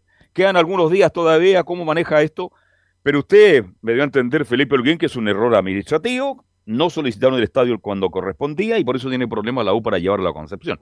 Lo ideal es que se juegue en Santiago de todas maneras, pero creo que el recinto no reúne las mínimas condiciones de seguridad para un partido, sobre todo con esta U que está tan comprometida todavía con el fondo de la tabla de posiciones, Felipe Holguín. Sí, de hecho, peleando ya en la medianía de la tabla, a- a- pensando que tiene que enfrentar rivales duros todavía en el camino. Le queda pensando ya Deportes Antofagasta el día domingo, eh, que va a ser, por supuesto, transmisión de Estadio en Portales, 15 horas. Después viene Ñublense de local eh, en el Estadio Santa Laura. Después viene O'Higgins de visita. Y de ahí viene Colo Colo. O sea, son rivales que son complejos para la Universidad de Chile. A esta Universidad de Chile le cuesta mucho en líneas defensivas. Le hemos preguntado en reiteradas ocasiones al técnico Diego López en conferencia de prensa sobre la línea defensiva. Ahora con la llegada de Neri Domínguez, eh, eh, yo creo que ahora la U va a poder tener ese patrón que busca la U de tener una solidez defensiva. Pero bueno, el tiempo lo dirá Carlos Alberto. ¿Y qué le parece si pasamos a escuchar la última declaración de Manuel Mayo? Acá la primera de Chile, donde dice, estamos en búsqueda de un arquero. En esto estamos en, en la búsqueda de, de- de un arquero. Toal ha demostrado que, que está eh, lo suficiente preparamente preparado para, para el arco de la U. El otro día eh, hizo un partido muy importante eh, que, que nos ayudó a, a poder ganar. Tenemos otro arquero de casa que, que es Pedro Garrido, al que, al que le demos mucha proyección. Y, y con la salida de Hernán vamos a, a necesitar un, un tercer arquero que va a venir a competir con ellos dos para, para poder eh, ganarse un puesto. Estamos en, en, eh, la búsqueda de él, estamos analizándolo, estamos investigando, preguntando eh, y, y probablemente avanzaremos con eso. Ahí estaban las declaraciones de Manuel Mayo, quien hablaba al respecto de los refuerzos. Se habla mucho de un lateral izquierdo, eh, suena también el, bueno, lo- eh, un arquero eh, también del fútbol nacional, el, el más, el que lleva la ventaja, Carlos Alberto, para pegarle una, ahí una- un, un pincelazo rápido. El arquero es eh, Luis el Meme Gamonal, es uno de los que corre con ventaja. Y también está el otro que toma mucha fuerza, es el Leandro Cañete. También son los dos arqueros más o menos que están ahí en la órbita de la Universidad de Chile. Bien. Eh, Yo no quiero desmerecer a nadie, pero bueno. La U tiene que buscar un buen arquero. Se lesiona a Campos y tiene que haber un arquero, ojalá tan bueno o mejor que Campos. Si los equipos grandes requieren de jugadores de alto nivel. En fin, vamos a ver qué pasa en los próximos días entonces, mi estimado Felipe Erguín. ¿Algo más Carlos. de la Universidad de Chile? Sí, te escucho. Yo no me la jugaría por un arquero, me la jugaría por un jugador más de campo. Claro, pero como... Con el riesgo por- de que por- tenga que jugar por expulsión o por lesión el jugador más, el que nombraba más joven el arquero, pero busca un jugador de campo. Garrido. Si la U, la U le falta mucho adentro de la cancha, Carlos. Le falta mucho. Sí, mucho, no, sí, estoy mucho. absolutamente de acuerdo contigo. General Velázquez lo hizo, la hizo ver mal. Lo hizo muy mal. Es un Oye, ejemplo. Que, que bien juega En General Velázquez, entre paréntesis. ¿eh? La Mm. hizo ver mal a la U defensivamente. Entonces yo creo que el arquero, yo me la jugaría con, con que no se lesione y traería un jugador más de campo. Perfecto. ¿Algo más, Felipe Holguín? No, con eso cierro el informe del día de hoy en la Universidad de Chile. Mañana entrena doble turno nuevamente con Diego López, eh, pensando en lo que va a ser el eh, partido el día domingo, 15 horas allá el Estadio Calvo y Bascuñán ante Deportes Santos Bagasta. Que tenga una buena tarde, Felipe Holguín. Vamos a hacer la pausa y se viene el informe de Católica. El informe de Juan Pedro Hidalgo de Antofagasta y Laurencio Valderrama. Pausa, ya estamos de vuelta.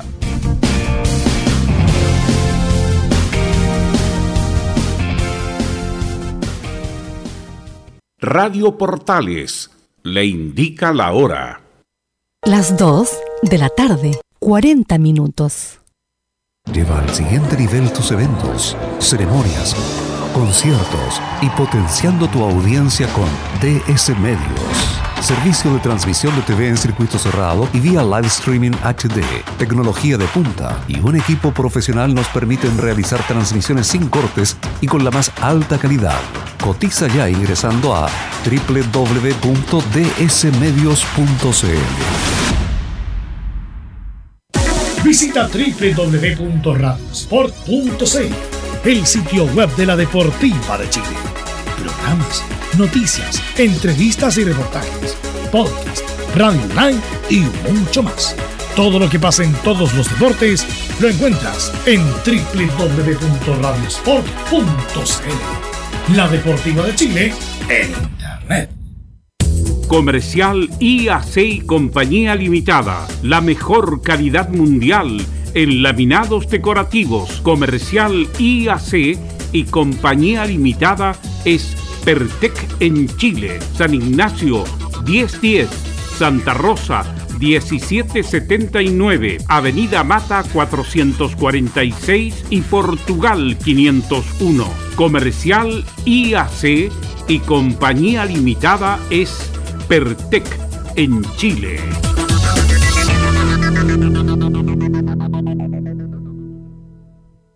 Desde todo Chile. Desde todo Chile. Y para todo Chile. Y para todo Chile. Portales Digital está en todas partes. www.radioportales.cl Un acercamiento electrónico a todo lo que pasa en el fútbol. Escuchas Estadio en Portales en su edición central. La primera de Chile, uniendo al país de norte a sur.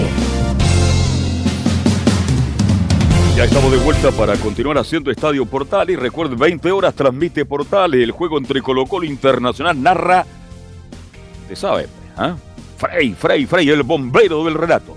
¿Tuviste un accidente en tu trabajo? ¿Te sientes con las manos atadas? ¿Te despidieron injustificadamente? En reparación laboral te asesoran y acompañan abogados especializados en trabajo. Los resultados lo respaldan. Consulta gratis a lo largo de todo Chile. Encuéntranos en www.reparacionlaboral, Bien, Camilo, usted siempre atento a la jugada. Vamos con Belén Hernández, el informe de Universidad Católica.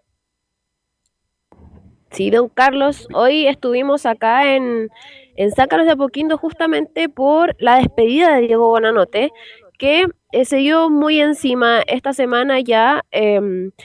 ah, bueno, ayer eh, habían especulaciones por la noche de que ya podría salir. Hoy en definitiva se confirmó por parte del club también a la misma hora en que estaba haciendo, haciendo la despedida acá en San Carlos de Apoquindo Diego Bonanote. Al mismo momento, en paralelo, estaban em, anunciando su llegada ya en Sporting Cristal por parte de las redes sociales del club.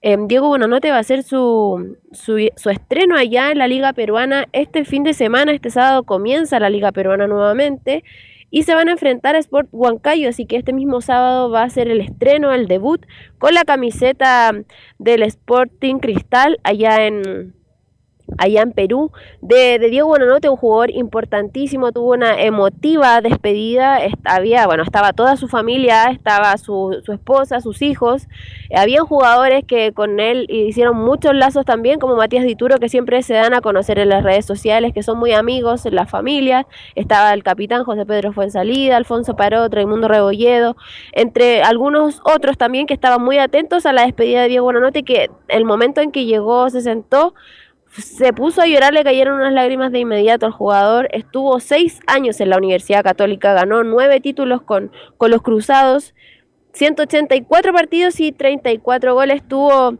Diego Bonanote en, en la franja, así que no es menor su paso por, por la Universidad Católica. Importante. Yo entiendo la situación, el momento. Usted, Camilo, usted que siempre está con la Católica, un hombre que fue querido, respetado y admirado, y retribuyó siempre una nota con buen fútbol, jugador que viene de Argentina en su gran momento y aporta. Yo creo que una nota se va con el corazón destrozado porque él quería seguir en Católica, pero el fútbol es muy competitivo y ya a lo mejor no le alcanzaba, según los técnicos que han estado en Católica en el último tiempo, para ser titular. Se va a un grande de Perú, que es Sporting Cristal. Pero yo creo, Camilo, que Buenanote se va y va a volver porque yo creo que va a seguir viviendo en el futuro en nuestro país. De hecho, tiene una escuela acá, acá en Chile y me parece que ayer incluso en sus redes sociales publicó que, bueno, fue tiene hija chilena, fue papá eh, ayer, no sé si Belén también, pero me parece que por lo, por lo menos lo que vi- Nació hace hace ¿Sí? unos días el bebé. Ah, sí, de hecho estaba también. Vinieron con todos los. Tiene cuatro hijos, de los cuales son más de uno es chileno. Ya, y bueno, y sí, él fue ídolo acá, bueno, se eh, ganó nueve títulos al final, eh, llega al año 2016 que fue su mejor campaña con Mario Salas, ahí conformó una dupla con Nicolás Castillo también, dándole buen espacio para que Castillo fuera goleador, y, es, y después en los últimos años, Carlos, ya desde el 2019 con Quinteros, ahí ya empezó a perder la titularidad y bueno, ahora último, ni siquiera estaba en la citación en el último partido. Así que era el momento. Giovanni Castiglione brindó partidos muy buenos, partido inolvidable. Buenanote por Católica. Sí, tremendo jugador, Carlos, bueno, una trayectoria intachable también. Y era tremendo, yo siempre lo comenté, es un, de los mejores reservas que había en el fútbol chileno, creo yo, en, en la posición también. Una Mm. Lástima que se vaya de esta manera, pero obviamente llegó Pinares y ahora le estaban tapando todas las puertas para poder jugar, entonces me imagino que quiere retirarse dentro de la cancha, no estando siendo ni siquiera casi una alternativa, así que los mejores deseos y obviamente como usted dice, yo también creo que el día de mañana termina acá en Chile viviendo. ¿Don Carlos? Sí, te escucho, Lawrence. Solo complementar que, que ayer lunes fue la publicación en Instagram. Diego Buenanote, bienvenido Benicio Mario a nuestra numerosa familia y recibió numerosos saludos, inclu- incluyendo uno del presidente eh, eh, Gabriel Boric Font, que le dice felicitaciones a ti y a, y a tu compañera Diego. Eso es el, el Instagram de Diego Buenanote. Hay tres equipos muy grandes en Argentina. Se va con todo. eh, eh, eh, Sporting Cristal es como la Católica en Lima. Está primero Alianza Lima, que es un equipo muy popular, y viene después Universitario, que es como la U, con estadios maravillosos, entre paréntesis. Yo conozco el complejo de Sporting Cristal. Oiga, es inmenso. Tiene cuatro, siete, ocho canchas maravillosas. Es el equipo de la cerveza, un equipo grande, importante, así que que le vaya bien. Volvemos con Belén Hernández. De hecho, el presidente eh, le hablaba de que le hicieran una despedida acá, justamente en el estadio, con la hinchada, lo que no se va a poder hacer dentro de algunos días, porque claro, como lo mencionaba, este sábado él ya tiene que estar jugando por Sporting Cristal, así que dijo que iban a, iban a programar en algún momento... Perdón, pero estoy en, en la calle aquí afuera de Sácala de a poquito Yo, pasó yo pensé que era el Chinchín, yo pensé que era Chinchín Villalonga el que pasaba en la moto por ahí. Ahí se va Buenanote. Claro, y, y se va el Pato Molina también, ¿no? faltó la voz de Milo, el Motorsport. eh. Bueno, como les decía, eh, van a programar en algún momento la despedida de Diego Bonanote acá en, en la cancha de San Carlos de Apoquindo. Vamos a pasar a escuchar de inmediato la emotiva despedida de, de Diego Bonanote en, en la, la única declaración que tenemos de, de Diego, porque no recibió preguntas. Fue solamente una carta que leyó. Siempre es difícil decir adiós, sobre todo después de vestir durante seis años y con mucho orgullo la camiseta de la que siempre será mi querida Universidad Católica. Entregué lo mejor desde mí desde el primer día que llegué. Y eso se lo debo especialmente al apoyo y cariño que recibí de parte de todos ustedes, los cruzados y las cruzadas, a los que llevaré siempre a mi corazón. Mi familia y yo lo sentimos muy cerca, nos hicieron sentir como en casa siempre, en cada partido, en cada toque de balón, en cada asistencia, en cada gol y en las nueve vueltas olímpicas que, que en este tiempo pudimos dar. Siempre sentí el cariño y cercanía de cada uno de ustedes. Hicimos historia juntos y eso es algo que nunca olvidaré. Toca lo más difícil, la despedida, prepararse para, una nueva etapa. Quiero agradecer a todo el pueblo chileno. Me enseñaron que no importan los colores. Cada uno de ustedes me trató siempre con mucho respeto y cariño. Por último, gracias a la enorme hinchada cruzada, a mis compañeros, directores técnicos, directiva, empleados del club, por el tiempo compartido y todo lo vivido. Siempre juntos, los quiero mucho. También el, el gerente deportivo, José María Uljubasic, le, le, le dio unas, unas emotivas palabras, así que vamos a pasar de inmediato las palabras de, del Tati. Bueno, seguramente no es un momento fácil para nadie. Eh, sabemos lo que Diego eh, quiere al club, eh, sabemos lo que la familia también quiere al club, lo- los lindos y, y grandes momentos que, que vivió en todo este tiempo, que él le entregó al club, eh, con, goles, con jugadas, con, momentos.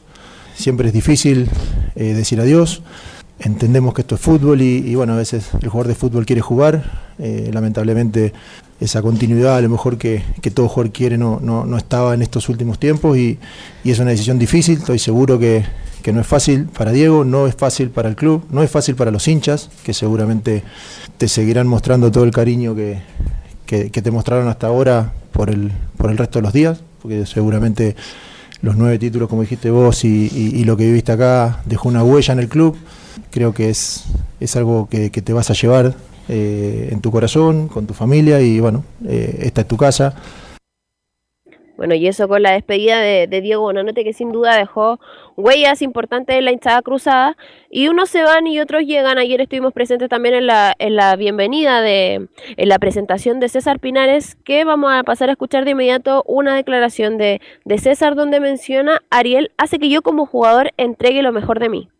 Obviamente conozco el trabajo que hace Ariel el día a día y es un trabajo que en lo particular mío como jugador me, me- gusta mucho y, hace que yo pueda sacar lo mejor de mí, un técnico que te exige mucho, un técnico que te deja las cosas bien claras dentro de la cancha, entonces para mi estilo de juego la verdad que me favorece mucho, no iba a dudar el, el- el querer volver a trabajar con él, buscando los objetivos que, que todos sabemos cuáles son los objetivos del club ya hace muchos años, vamos a trabajar, ya lo vienen haciendo mis compañeros y ahora yo me voy integrar a, trabajar para, para poder seguir descontando puntos y, y obviamente poder seguir luchando por, por ese penta. Una de las cosas que decía mm, César Pinares es que eh, los otros equipos probablemente lo vayan a pasar muy mal si es que llega a jugar y a compartir puesto banda derecha con, con Mauricio Isla, con José Pedro fue en salida. Así que esas fueron algunas de las palabras que también ayer las comentamos en, la, en el regreso de, de César Pinares a, aquí a la franja. Respecto a, ya para ir cerrando, eh, mañana la Universidad Católica viaja a Brasil para enfrentar a...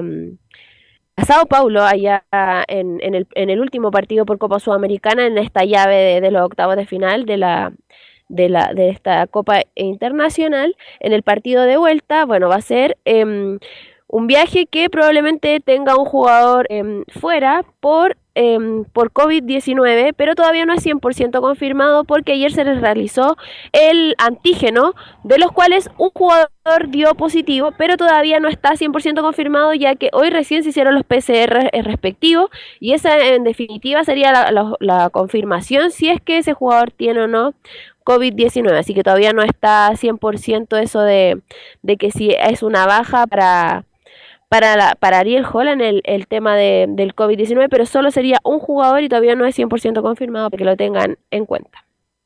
Bien, gracias Belén. Tenga cuidado con las motos. Anda el Pato Molina por ahí entrenando y también eh, Chichín Villalonga. Así que seguimos mañana con el informe de Católica y tenga usted muy buenas tardes. Se fue, Belén. Vamos de Beato entonces. Vamos, nos, nos vamos a Antofagasta para, Juan Pe- para que Juan Pedro nos cuente las novedades, el momento de Antofagasta. Juan Pedro, buenas tardes. ¿Qué tal, Carlos Alberto? Los saludo nuevamente para hablar de este deporte Santofagasta en la era de Torrente, que sumó ya una derrota, a pesar que ganó los dos partidos en Copa Chile y clasificó a la siguiente fase, pero en el torneo nacional, cuando eh, estaba empatando 1 a 1 hasta el minuto 40 del segundo tiempo, Y, un y le, y le ganó a Machalí, porque no, no- no es menor. ¿ah? le ganó a Machalí, claro. A ¿ah? Limache. A Limache. A Limache, le ganó a Limache, entonces está con todo el respaldo del técnico Antofagasta. Exacto. De hecho, Limache era colista también en su serie y se enfrentaba con el colista de la primera división que es Deportes Antofagasta. Pero iba con gana, con la confianza en la clasificación, que se había logrado hacer goles, pero eh, en este partido frente a la escuadra de, de Cobresal, la historia cambia, el partido cambia y así fue que, a pesar que quiso aguantar, sobre todo eh, la parte final del partido, no resultó y, abre el marcador la escuadra de Cobresal con el gol de Cecilio Waterman, empata Deportes Antofagasta con el gol de Manuel López en su primer gol en el torneo nacional. Él había marcado goles en Copa Sudamericana, marcó goles en Copa Chile, pero en el torneo nacional, recién en la fecha 16, marca su primer gol. El goleador de la primera vez que llega como carta de Deportes Antofagasta después de Copiapó, marca el primer gol del torneo nacional para el Club Deporte Antofagasta, el Manuel López, para quedar en el 1 a 1. Y luego un error de Deporte Antofagasta, salida de cuadra, pierde el balón, aprovecha la contra profunda. Waterman abre para. mm, para Lescano,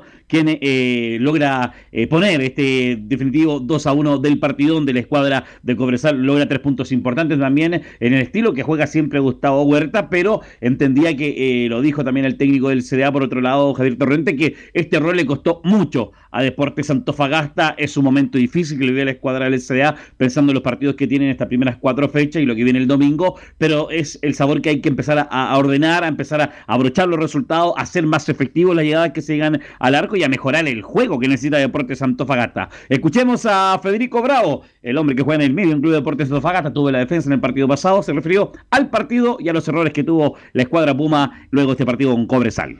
Sí, dolido por el resultado, como lo dijiste vos, eh, quizás fueron más efectivos los últimos minutos y, y por eso nos terminan ganando el partido. Eh, pienso que hicimos un buen primer tiempo, eh, por el momento del segundo también, pero bueno, nos costó concretar y, bueno, por dos errores eh, nuestros terminamos perdiendo el partido.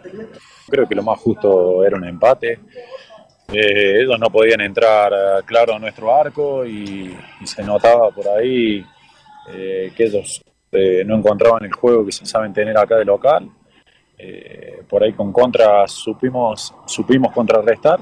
Como te digo, llegamos también dos o tres veces claras donde no, no supimos eh, marcar gol y bueno, esto es así, eh, la pagamos caro los últimos minutos.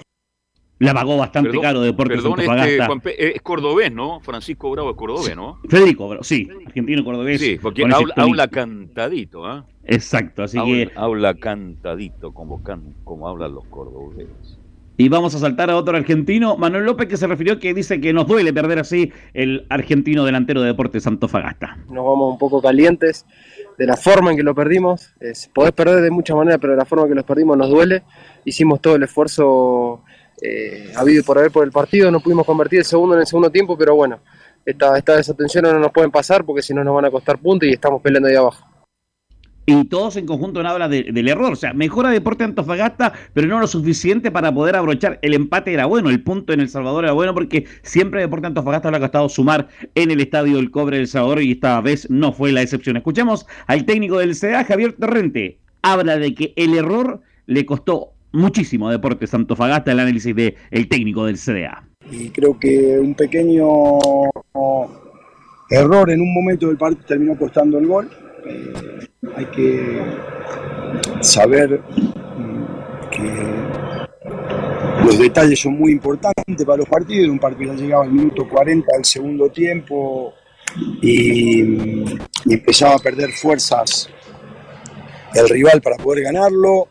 Hasta habíamos tenido algunas nosotros ahí como para llevar un poquito de peligro y en un, en un error se termina dando el gol del rival y el triunfo, que, que cuesta, que duele, porque arrancar así no era lo que queríamos, queríamos arrancar sumando, uno o tres puntos, pero sumando, y creo que eh, la sensación nunca es buena después de una derrota.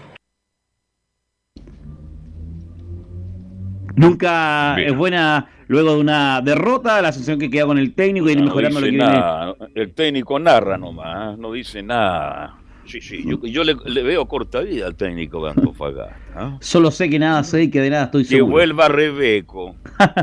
Oye, Carlos Alberto, respecto a dos situaciones puntuales que pasaron en el partido del día domingo, que cerró la fecha 16, fue el penal que le cobran a Deportes Antofagasta. A mi parecer no fue penal, yo creo que no hay una jugada malintencionada del jugador eh, eh, está ahí en la escuadra de- del CDA, creo que el jugador de Cobresal tropieza con su pie más que el penal, y luego hay una falta de Pacheco, un codazo fuerte sobre Orellana que el árbitro estando cerca se da por desentendido. ¿Qué es lo que pasó de esto? Que Deportes Antofagasta ayer hizo un reclamo formal, un comunicado eh, expresando esta situación eh, a lo que es el comité de árbitros de nuestro país, donde ofrecía las disculpas del caso por lo sucedido y quieren haber eh, que se evitaran este tipo de situaciones, sobre todo el momento que vive la escuadra de Deportes Antofagasta. El CDA se concentra, se prepara para lo que va a ser el partido del día domingo, 15 horas desde el estadio regional. Vamos a estar 14, 14, 15 en vivo para llevar este partido entre la escuadra Puma y la escuadra Universidad de Chile. Mañana habla Torrente previa a lo que va a ser el compromiso del día domingo, Carlos Alberto.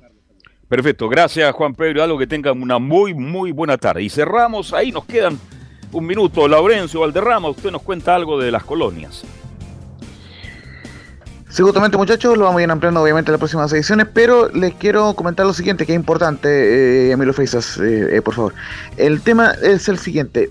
Eh, el comunicado que emite Audax dice lo siguiente, querido hincha Audino, llegó el momento de que seas parte de nuestra historia. Hasta el 15 de julio podrás enviar tu, propuesta para la nueva insignia del club. El diseño se podrá subir a través de ticketplus.cl. Eh, serán elegidas tres opciones. Nueve entidades de la colonia italiana tendrán un voto especial. Hinchas y abonados del Tano elegirán su cubo favorito a través de ticketplus.cl y el más votado será el nuevo cubo de Autax a partir del año 2023. A- hasta el 10 de julio se podrán enviar las propuestas, como les indicaba, al sitio ticketplus.cl y bueno, lógicamente estamos ahí eh, ge- gestionando eh, las reacciones de la dirigencia encabezada por eh, Gonzalo Celey Gonzalo Silay, eh, perdón, y al vicepresidente Rodrigo Robles, porque obviamente genera mucha polémica entre los hinchas eh, de, de la UDA que al menos en redes sociales se han manifestado en contra de este de esta iniciativa del cambio de, de la insignia, pero ya es una decisión tomada, ojo, de la gente de la UDA que va a cambiar de insignia del año 2023 y que van a, van a elegir entre tres opciones finalistas eh, de, de aquí al día 10 de, de julio, donde se van a enviar las propuestas. Así que eh, ha generado bastante polémica esta situación del audio y esperemos comenzar pronto con la dirigencia para ver qué nos explican y, y qué nos cuentan al respecto. Le pregunto a Johnny Castiglione, un hombre ligado a la, a la colonia. Sí. ¿Está de acuerdo con esto de cambiar el logo, Johnny Castiglione? Para nada, Carlos, para nada. Es una tontera. ¿eh? Es una Perdóneme. tontera, es cambiar algo que tiene historia. Y no tiene 10 años de historia, tiene mucha más historia. Entonces, ¿Conocerán la historia del audas italiano estos dirigentes? Ese equipo criollo que- con Ramiro Cortés, Sergio Espinosa, Águila, Tello, Llori, Daniel Chirino. ¿Cono- ¿Conocerán la historia de Audax de verdad? si están pensando en cambiar la insignia, me imagino que no, Carlos. Ya. Qué lástima. Qué lástima. Bien, cerramos el capítulo. ¿Algo quiere acotar usted, don Camilo Marcelo Vicencio Santelice? No, nada más, Carlos.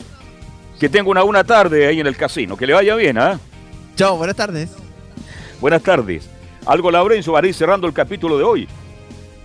Sí, solamente invitar a la gente a escuchar Colo Colo, o sea, a, escuchar el partido Inter Colo Colo 20 horas eh, por todas las señales, obviamente con el relato de Cristian Frey, estaremos ahí en el comentario. Y eh, recordemos Estadio eh, PM, en su, en Portales, sus tres ediciones vuelve con normalidad el día miércoles, 7.30, 13.30 horas y 20 horas el día miércoles. Fuerte abrazo. Ok. Gracias a todos, que tengan una buena tarde. Ya está hecha la invitación. Colo Colo Internacional, usted lo escucha por Estadio Portal y por toda su plataforma. Gracias, buenas tardes, que lo pase bien. Chao, chao.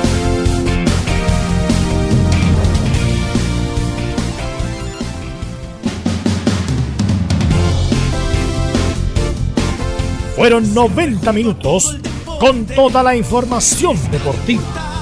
Vivimos el deporte con la pasión de los que saben. Estadio en Portales fue una presentación de Ahumada Comercial y Compañía Limitada. Expertos en termolaminados decorativos de alta presión.